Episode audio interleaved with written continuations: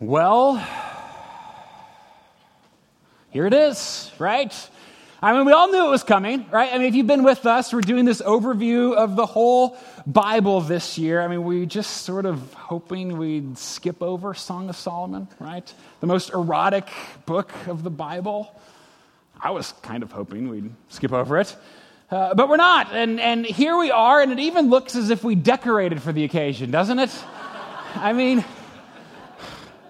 I mean, yeah, okay, this is for VBS, but it, it, feels almost like we as a team sat down this week and said, you know, okay, we're going to talk about sex. How can we make this as awkward as possible, right? Ferris wheel, roller coaster. I mean, it's just kind of like a carnival, right? Exciting, a little bit scary. You know, I mean, it's, yeah. I mean, Jennifer even even told me that you know these things are. There's a spot for like a puppet show. Could have done that. Seems like low class. Um, but honestly, I mean, it was also, I could dress up like a clown. I'd probably feel more comfortable right now if I had, honestly. So this, this topic, I mean, are we really, are we really going to talk about sex? I mean, if you think you feel awkward, you can join me up here at any moment, okay? I mean, this isn't exactly a subject that many of us feel particularly comfortable with, is it? I mean, outside of maybe the occasional guy's locker room or, or girls' night, we, we tend to respond to the talk a little bit like this guy. Let's watch. Dad, where do babies come from? Uh, oh, well, there's a, th- th- there's a planet. It's called Babylandia. That's right, it's filled with babies. Uh huh, babies of all kinds. And when the time is just right, there's a space launch. All systems go.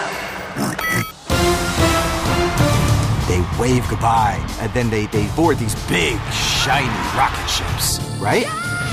They shoot off high in the sky, and they fly through space, and then they, they penetrate the atmosphere. And then they're released all over the place. Yeah, Africa, the, the Indian Ocean, uh, well, everywhere. After an amazing nine month journey, they find their mommies and daddies. And that, son, is where babies come from. But Jake said babies are made when mommies and daddies. Hugo, play Wheels on the Bus.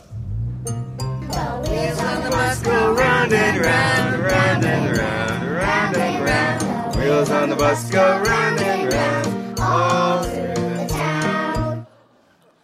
yeah, we're just kind of hoping that at some point Patrick's going to bust up here and, and, lead us into another song, right? To, to, to rescue us from the awkwardness. It's complicated, isn't it? I mean, it's personal. And quite frankly, this is an issue that for just about, I mean, at least most of us, right, comes with, at the very least, a little bit of, of heartache or disappointment and or shame, right? I mean, it, it, it, affects us so intimate. I'm not sure that I could think of an issue more strongly contested, deeply personal, and so often at times painful than the issue of our sexuality. But if that's true, and if it does affect us so profoundly, you'd think that at least God would have a thing or two to say about it, right? But come on. I mean, the Bible, it's, you know, our sexually liberated, advanced culture. Is there anything relevant for us there? Well, honestly, I think so much of our heartache and disappointment could be minimized if only we took these words more seriously. There's actually a whole book of the Bible dedicated to the beauties of sexual love within the covenant of marriage between a man and a woman. It's called Song of Solomon or, or Song of Songs a book this good gets two titles, right? Two names. It's called, called Either. But as we look at this ancient love song this morning, we learn such an essential truth that sex is about so much more. Sex is about so much more. Yeah, but really, in church, we're going to talk about it? Well, you better believe it. Let me give you two reasons just really quickly.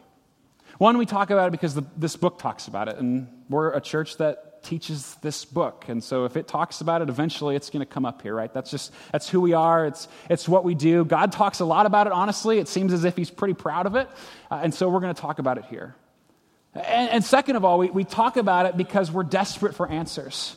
I mean, every one of us, right? We're, we're looking for answers, and, and particularly about issues that are so intimate to us, that affect us so personally. We're desperate for answers. Your kids are looking for answers, and if we don't look here, where are we going to look? And if you don't answer your kids' questions about sexuality, the questions don't go away, they just get answered by somebody else. We've got to be prepared to be able to talk about this together as a church. And besides, sex cannot be merely a private matter. And sure, it's personal, okay? We're not going to get into any weird details, okay? That's, that's not where we're going, it's, but it's not private. I, lo- I love what Wendell Berry writes. He says, Sex, like any other necessary, precious, and volatile power that is commonly held, is everybody's business. And I know, too, just quickly a disclaimer here. I know that I'm a guy, okay? I've, I've recognized that. Um, and I realize that as a guy, I look at this view from one angle only, okay? And I know that that's, that's a liability, and for some of you, particularly ladies, it might be a little bit harder to, to hear what I'm saying. I, I understand that. Uh, at the very least, I had Kelly read my manuscript this week, um, just so you're aware. She thought it was terrible, so I started over. Um, no, not, not really. Not really. Thank goodness. That would have been a long weekend, really, um, a long Saturday. But no, I mean, we're, we're on the same page. And I, I know that's not the same. I'm still a guy, but I, I hope you hear, at least from both of us, that we're on the same page when it comes to this issue. Now, as we talk about such a complicated topic, uh, we're actually going to begin in the first book of the Bible, Genesis. Okay, and then we're going to spend a little time in the middle of the Bible, right, in Song of Solomon. And then we'll end in Revelation, the last book of the Bible. We need to understand our sexuality in light of the whole story that God is telling. And as we do so, we're going to see five things. let me just tell you what they are so you kind of know where we're headed here. Five things. First of all, that sex tells a story. Sex is about intimacy, sex is about commitment, sex isn't without struggles, and sex is merely an appetizer. Sex is about so much more. Which is really interesting because I think in our culture, and maybe you've recognized this as well, we, we treat sex in our culture as if it's everything and nothing all at the same time. I mean, have, you, have you noticed that? I mean, it is, it is everything in our culture. It is your identity, it defines who you are. The, the quality of your life practically is based on the, the, the, the, the quality and the quantity of sex, right? I mean, it, so many people live life. Maybe some of us live for the sort of the next big sexual experience. We've made it everything, and yet at the same time, we've made it nothing. We've taken any meaning out of it, any substance. We've said that it's, it's really just an act. It's really, it has, has no, no character behind it, no nothing. And so, on the, on the one hand, your life almost isn't worth living without it, which is kind of ridiculous. But on the other hand, it's just, it's cheap, it's, it's meaningless. But the Bible offers us a third way because it's, it's not nothing and it's not everything, and yet it is about so much more. So let's begin where sex begins in the Garden of Eden. We all have a, a story of sexuality, but what's God's story? Well, in Genesis, the story of creation, we see that sex tells a story. Sex was God's idea. He put the man and the woman together in the garden, and he gives them this, this gift. Genesis 2, beginning with verse 18, it says, Then the Lord God said, It, was, it is not good that the man should be alone. And it goes on, it talks about how Adam and Eve then are, are brought together for the, for the first time and, and sort of this this marriage ceremony with God Himself officiating. And it says in verse 24, Therefore, a man shall leave his father and mother and hold fast to his wife, and they shall become one flesh. And the man and his wife were both naked and were not ashamed. And this is the starting point. Okay, this is, this is the first marriage so- ceremony. Again, God Himself is the one who's officiating. And we see so much on display right there in the garden. When we see commitment, right? Because of the start of this, this new family, we see intimacy, this idea of, of one flesh, and we see the idea of, of sex. They were, they were naked and unashamed. All of those right there marriage, intimacy, commitment, and sex, all together, right? Bound together from the very beginning, even before our world fell apart. that was God's idea. You know, some, some have made sex out to be sort of a, a, god to be, to be worshiped. Others have called it gross or dirty, just a necessary evil to sort of continue to procreate. Others think it's, it's merely just an appetite to be filled. But, but those who understand this book know that it is a gift. It is something that God has created and given to his creation for our pleasure and for his glory. That means God made you as you are. Which is really interesting if you think about it. Christianity is truly, uh, I think, truly the most positive religion in the world when it comes to our physical body. Because God looks at us when He makes us, He says, This is good. This is, this is my design. This is what I want. And so, for each of us, as we begin this topic, we've got to begin by embracing God's design. God doesn't make mistakes. This was His idea. Now, certainly because of the fall, right, and, and the brokenness around us and within us, our desires and our experiences are often misplaced, aren't they? often are, are, can end up being far off the mark of, of God's intention and design. But at, at the very core, whether you are married or single, I mean, we'll express our sexuality different. We'll talk about that in a moment. But regardless, we've got to say God made you a sexual being with desires, and that's a good thing. That was his idea. Adam and Eve were naked without shame. And so that's kind of the starting point then. And we, we see it, all of these things that we're going to talk about in Genesis. This idea of one flesh is, is kind of where we're going next. But it comes out so poetically uh, in Song of Solomon that sex is about intimacy. It's not about personal gratification, it's not about my needs or my identity. It's not even merely about procreation, it's about intimacy the fusing of two separate and different individuals together. And not, not just physically, but completely. Now, the Song of Solomon, okay, this is, many of you I know are, are reading it, right, this week if you're reading along with us. It is not exactly an easy book to understand, right? I mean, all these images and, and metaphors. I mean, the language is very, very metaphorical, right? It's, it's all these, it doesn't seem to necessarily fit a story. It's just, it's hard to get our minds around, isn't it? We don't necessarily understand what's happening in all these details. And then even you think about, I mean, did Solomon write this thing, right?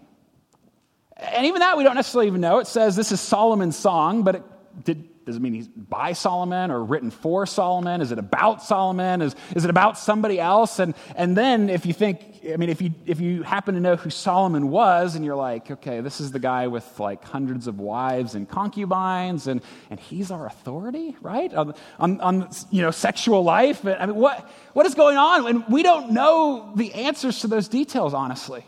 We really don't. In fact, it just goes to show how broken this issue is in our lives and in our world and has been for thousands of years, right? Ever since Adam and Eve chose to eat that fruit, it's been broken.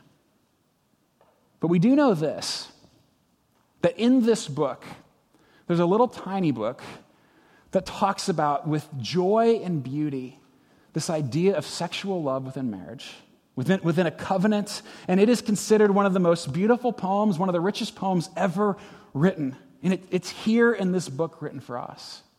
And so we, we may not know the details, but we know that it's here, and we know that God has a purpose in it for us. So let me begin reading. We're not going to read all of it. Obviously, it's eight chapters. I'm only going to look at a few verses, really, in chapter 7 and chapter 8. Let me begin reading in chapter 7 Verse 1, this is the guy talking. He says, How beautiful are your feet in sandals, O noble daughter. Your rounded thighs are like jewels, the work of a master hand. Your navel is a rounded bowl that never lacks mixed wine. Your belly is a heap of wheat encircled with lilies. Weird, right? I mean, already it's like, okay, this must be a different culture, different language. I mean, guys, just a little tip for Father's Day.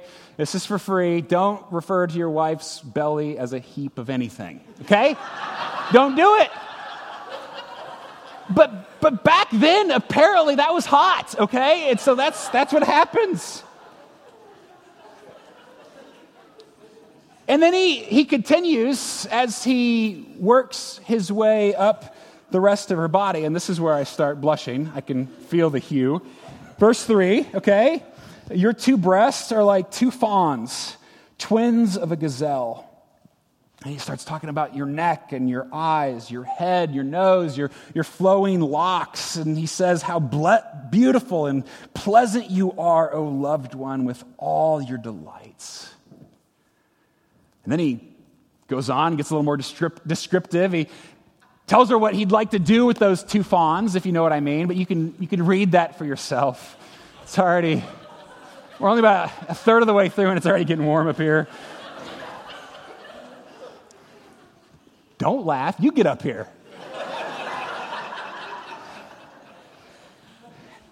Okay, and then she responds back, okay?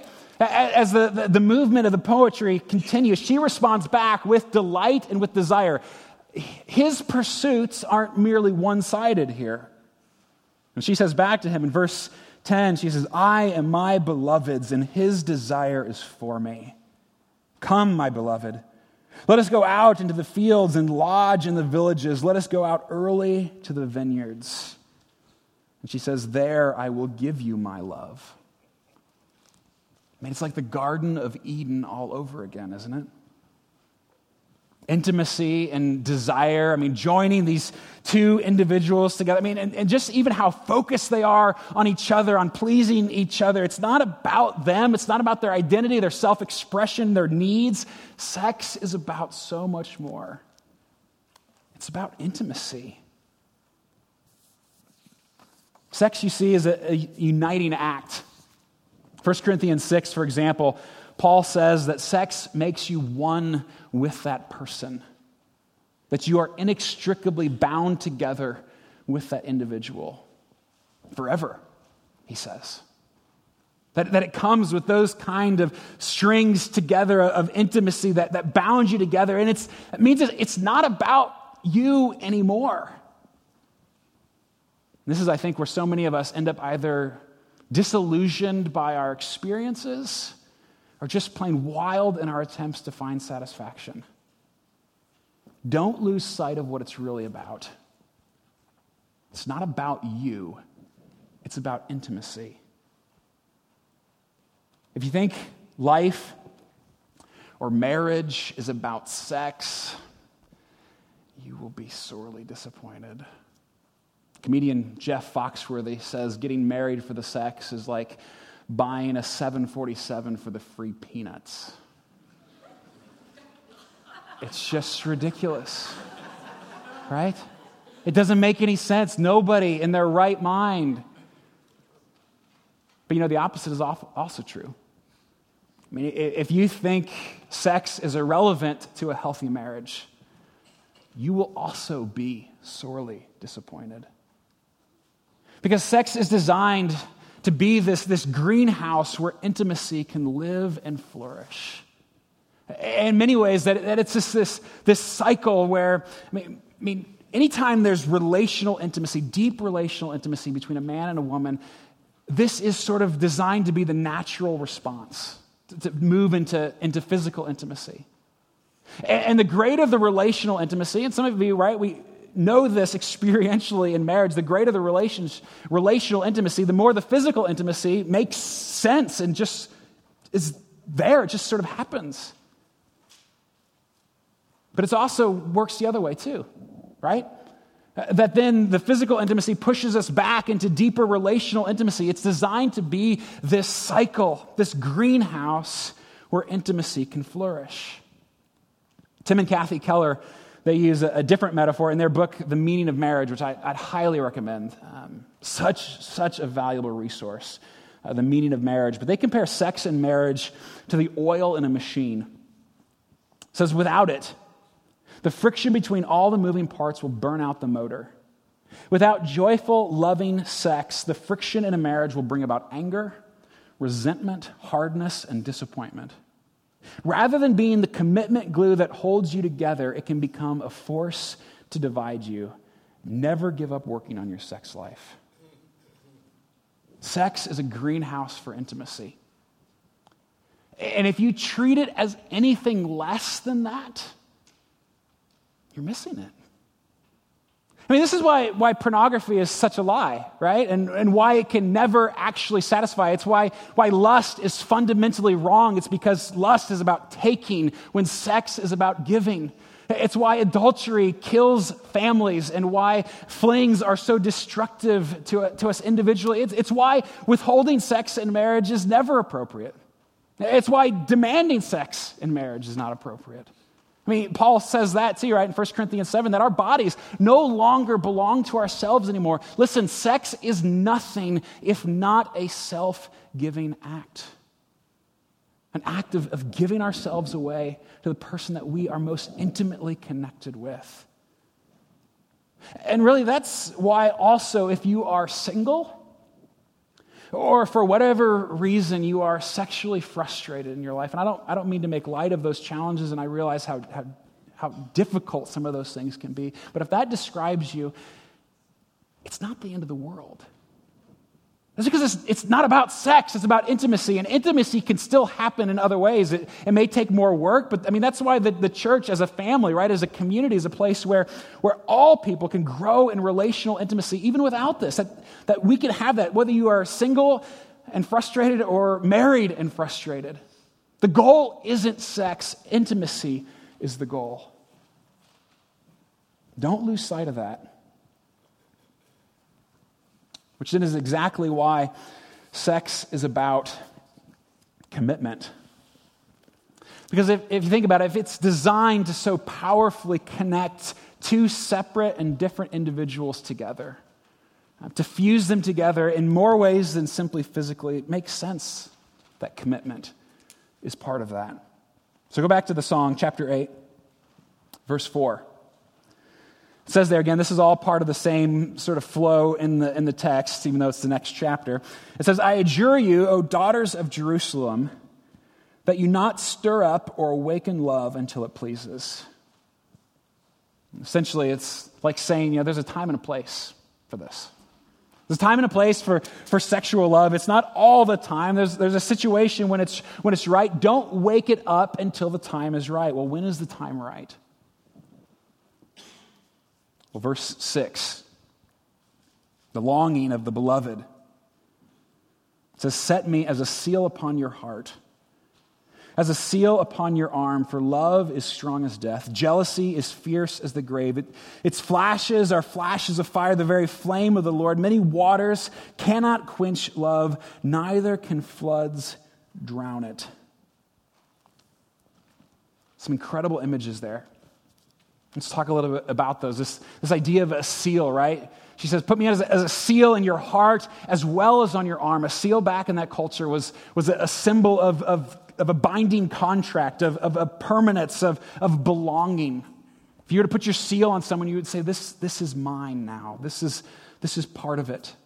And the seals couldn't be broken. That's the idea there. And she's, she says, Love is strong as death. What's more permanent and more certain than death? And when there's, there's not security in the relationship, when there isn't that kind of, of confidence, then jealousy is fierce as the grave. And that with, with this idea of sexual love, no amount of waters can quench this flame once it starts. It's an incredible picture of commitment being brought together there in that place. And really, I don't, I don't think you can read this, and I, regardless of your, your background or your previous you know, views about sex or, or whatever it is, I don't think we can read verses like that and not long for it, right? I mean, it's just such beautiful poetry anyway, but this is idea of, of, of being together. And I know we, we live in a sexually liberated culture in which it is culturally fine for you to have sex with anyone, whenever, wherever, however. It just, right? We, we've thrown that out. And yet, I think deep down we know better. I, mean, I think deep down, even our culture knows better. I mean, why else would the majority of love songs still use phrases like, I'll love you forever? Or you're the one for me? Why, why would so many of our movies still point in that direction that there's, there is someone out there that, that's meant to be connected together in permanence, in commitment? I mean, everything continues to point that way because that, that's our longing deep within us. And I don't know if I'm just sort of getting older. And Kelly and I did celebrate 11 years of marriage yesterday. I'm sure things, things change. Thanks, James. Appreciate that. That's good. So maybe I'm just getting older, but I got to tell you that the more I witness of the pain around me, and the more I see of what can be, I mean, the more I just really believe in monogamy, honestly. Maybe this sounds in some ways a little bit ridiculous. I don't know. I, mean, I, I, love watching movies, for example, and I love particularly movies that draw me into the reality of the human experience, both the beauties and the pains. I mean, it's just how I'm wired. I'm drawn to those kinds of things. And often, because sexuality is such an important part of who we are, that, that's part of those stories. And oftentimes, after witnessing some of the pain that people experience, I'll turn to Kelly and I'll say, I'm so glad I believe in monogamy. I'm so glad.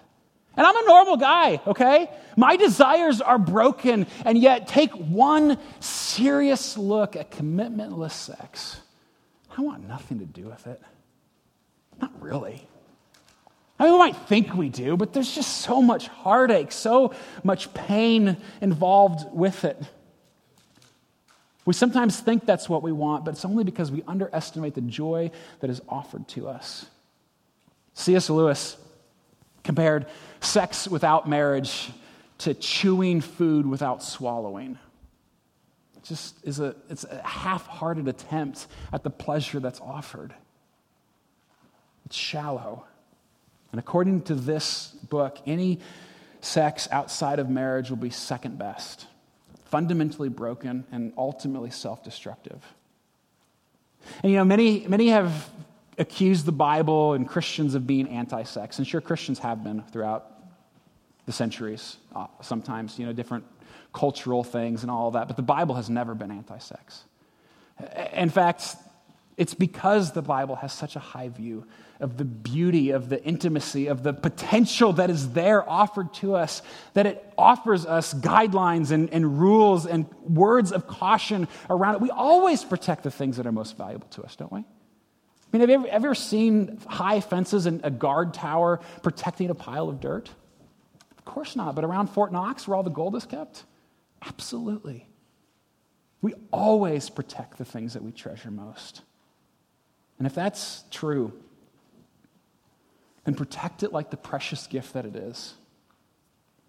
Again, quoting the Kellers, they say, Indeed, sex is perhaps the most powerful God created way to help you give your entire self to another human being. For two people to reciprocally say to one another, I belong completely, permanently, and exclusively to you. You must not use sex to say anything less. So, according to the Bible, a covenant is necessary for sex. It creates a place for, of security, for vulnerability, and intimacy. But though a marriage covenant is necessary for sex, Sex is also necessary for the maintenance of the covenant. It is your covenant renewal service. Have you ever been to one of those, like a marriage renewal, right? Re exchange vows to, to reaffirm their commitment. And according to them, that's, that's what sex is. That's what it's designed to be a moment of reaffirming your vows to one another. And so if you're married, never stop working on your sex life. I mean, sure, it changes with years, with kids, I mean, the complexities, all of those things. But it is designed to renew the covenant, to, to foster intimacy, to be a place, to, place of laughter and trust and vulnerability, a vulnerability that lives there but extends into every aspect of life and marriage, that is to be a seal as strong as death, fierce as the grave, unquenchable. Which, of course, I realize is far from what many of us have experienced, right? For some of you, you know, married or not, your experience, it's always been sort of maybe average at best, right? On a good day. If you're honest, maybe a little lousy, truthfully, whether it's disagreements among, among spouses or just wounded feelings or, or, or inappropriate expectations, right? And this, this area for many, it comes with it comes with so much pain, doesn't it? And if you're single, right, and, and you're feeling lonely, then there's that complexity. Or, or students, right, you, you know the Sunday school answer wait until you're married. And that's, that's the right answer, but you're honestly, you're just not sure if it's possible, more or less desirable, right? So all of us look at this with, with this, these different lenses and this different complexity, but the, at the end of the day, God is not trying to, to weaken our joy. He's not trying to rob us from the pleasure that is offered to us. He's trying to preserve our joy. He's trying to give us greatest joy and intimacy and all that we truly long for with wholeness. Which really leads us to the next point. Sex isn't without struggles. Single, married, young, old, happy, frustrated, doesn't really matter. We all know this, right? I mean, just even think if Solomon did write this poem. I mean, just all the, the, I mean, I guess he probably wrote it when he was younger, right? Before he completely shipwrecked his life. I mean, he ends up destroying himself and everyone around him, essentially. But even if he didn't write it, no matter who wrote it, I mean, even in chapter five of, of the song, if we were to, to look there, we don't really have time, but even there we, we see conflict and we see the, the, the, the struggle that they experience and that it's not all just easy. But even there, there's unfulfilled desire. Our world is broken, and so are we, and even the best that we can hope for is still broken. And the reality is, the stronger the force, the more potential there is for joy and for pain.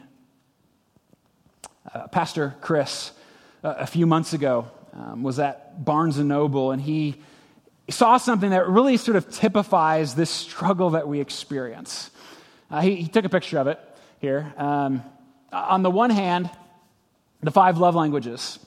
Uh, it's a Christian bestseller about how to work on your marriage, how to love each other and grow in intimacy. It's a good book. Um, but that on the, on the one hand, and on the other hand, right next to each other, Fifty Shades of Grey.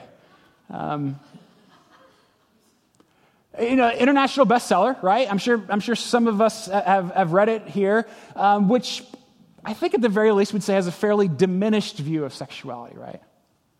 But right, right there next to each other, and, and regardless of what you think of either book, frankly, it, it points to the fact that, man, we're messed up, aren't we?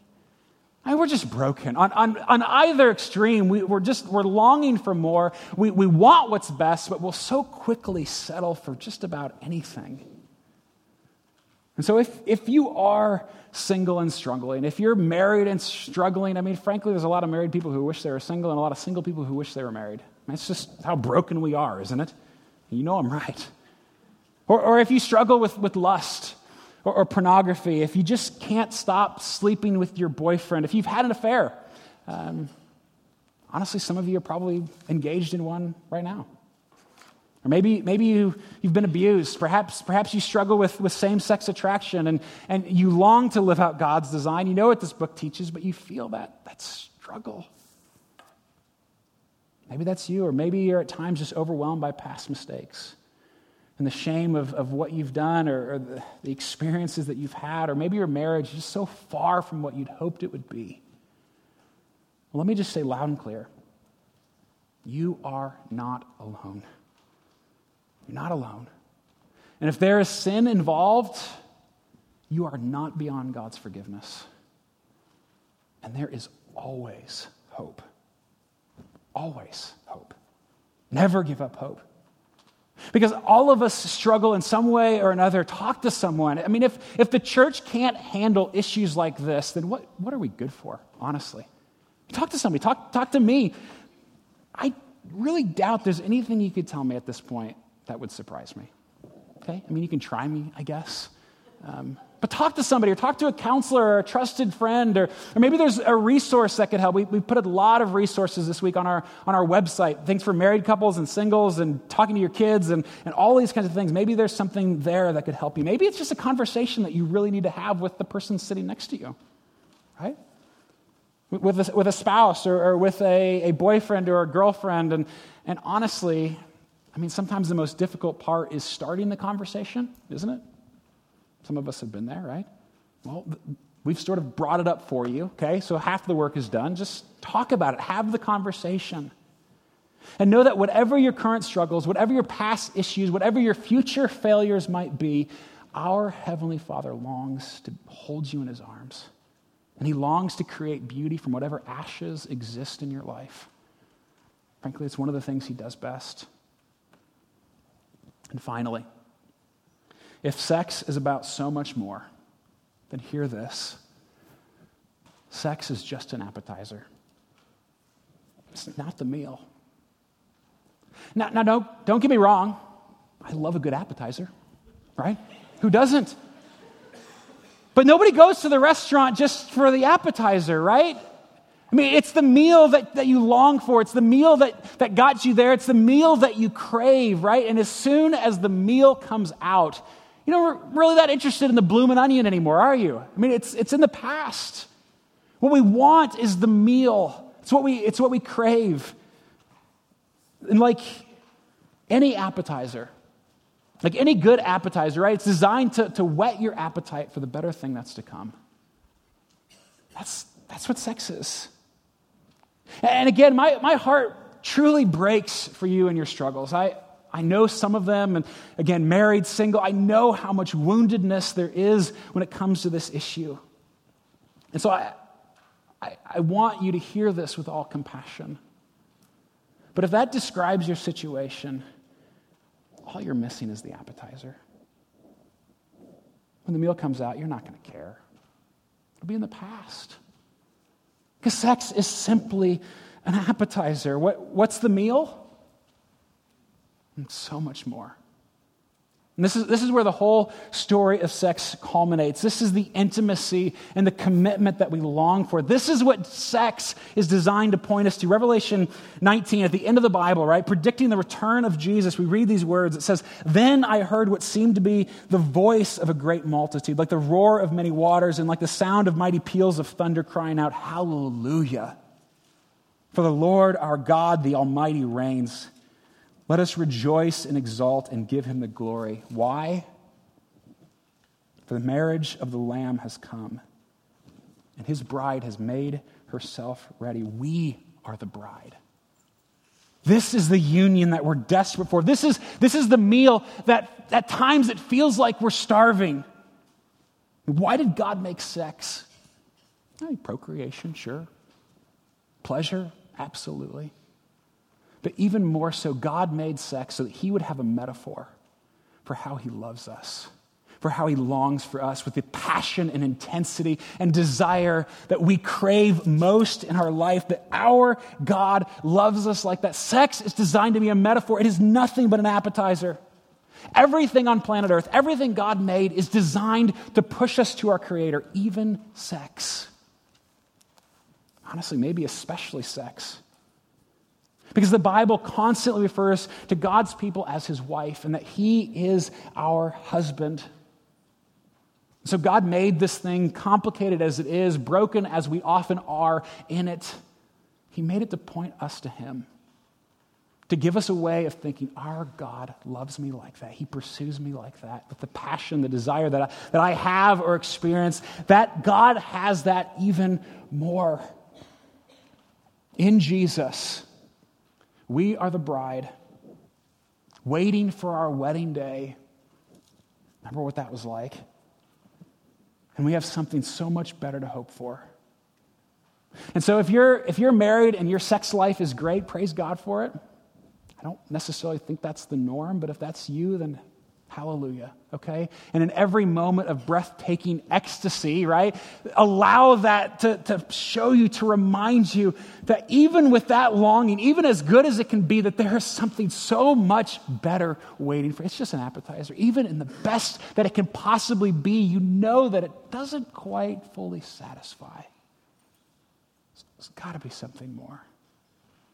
And for those of you who it's just, eh, you know, or you're, or you're single and, and dealing with, with that, it just feels basically non existent. Let that disappointment only fuel your longing, only fuel your passion for what is offered to us. For one day, every unfulfilled desire will be met. Everyone. And this, this husband who loves his bride dearly. And our God, He loves you like that. He longs to be with you. He will never leave you alone. He will never abuse you or mistreat you or take advantage of you. And finally, ultimate satisfaction will come. Friends, anticipate the greater meal. Sex is about so much more. It's just it's an appetizer. Enjoy it. Praise God for it. Work on it. If you're, if you're married, uh, enjoy it within His design, with the ways that He's made us as, as man and wife within the covenant of marriage. But this is what ultimately, this is what Jesus has done for us. Though He was single all of His life, and Jesus still, He is waiting for His wedding day. But that day will come. The wedding supper of the Lamb, when all who trust in Him will experience the love that we were created for. We have no idea the delight that awaits us. Let's pray.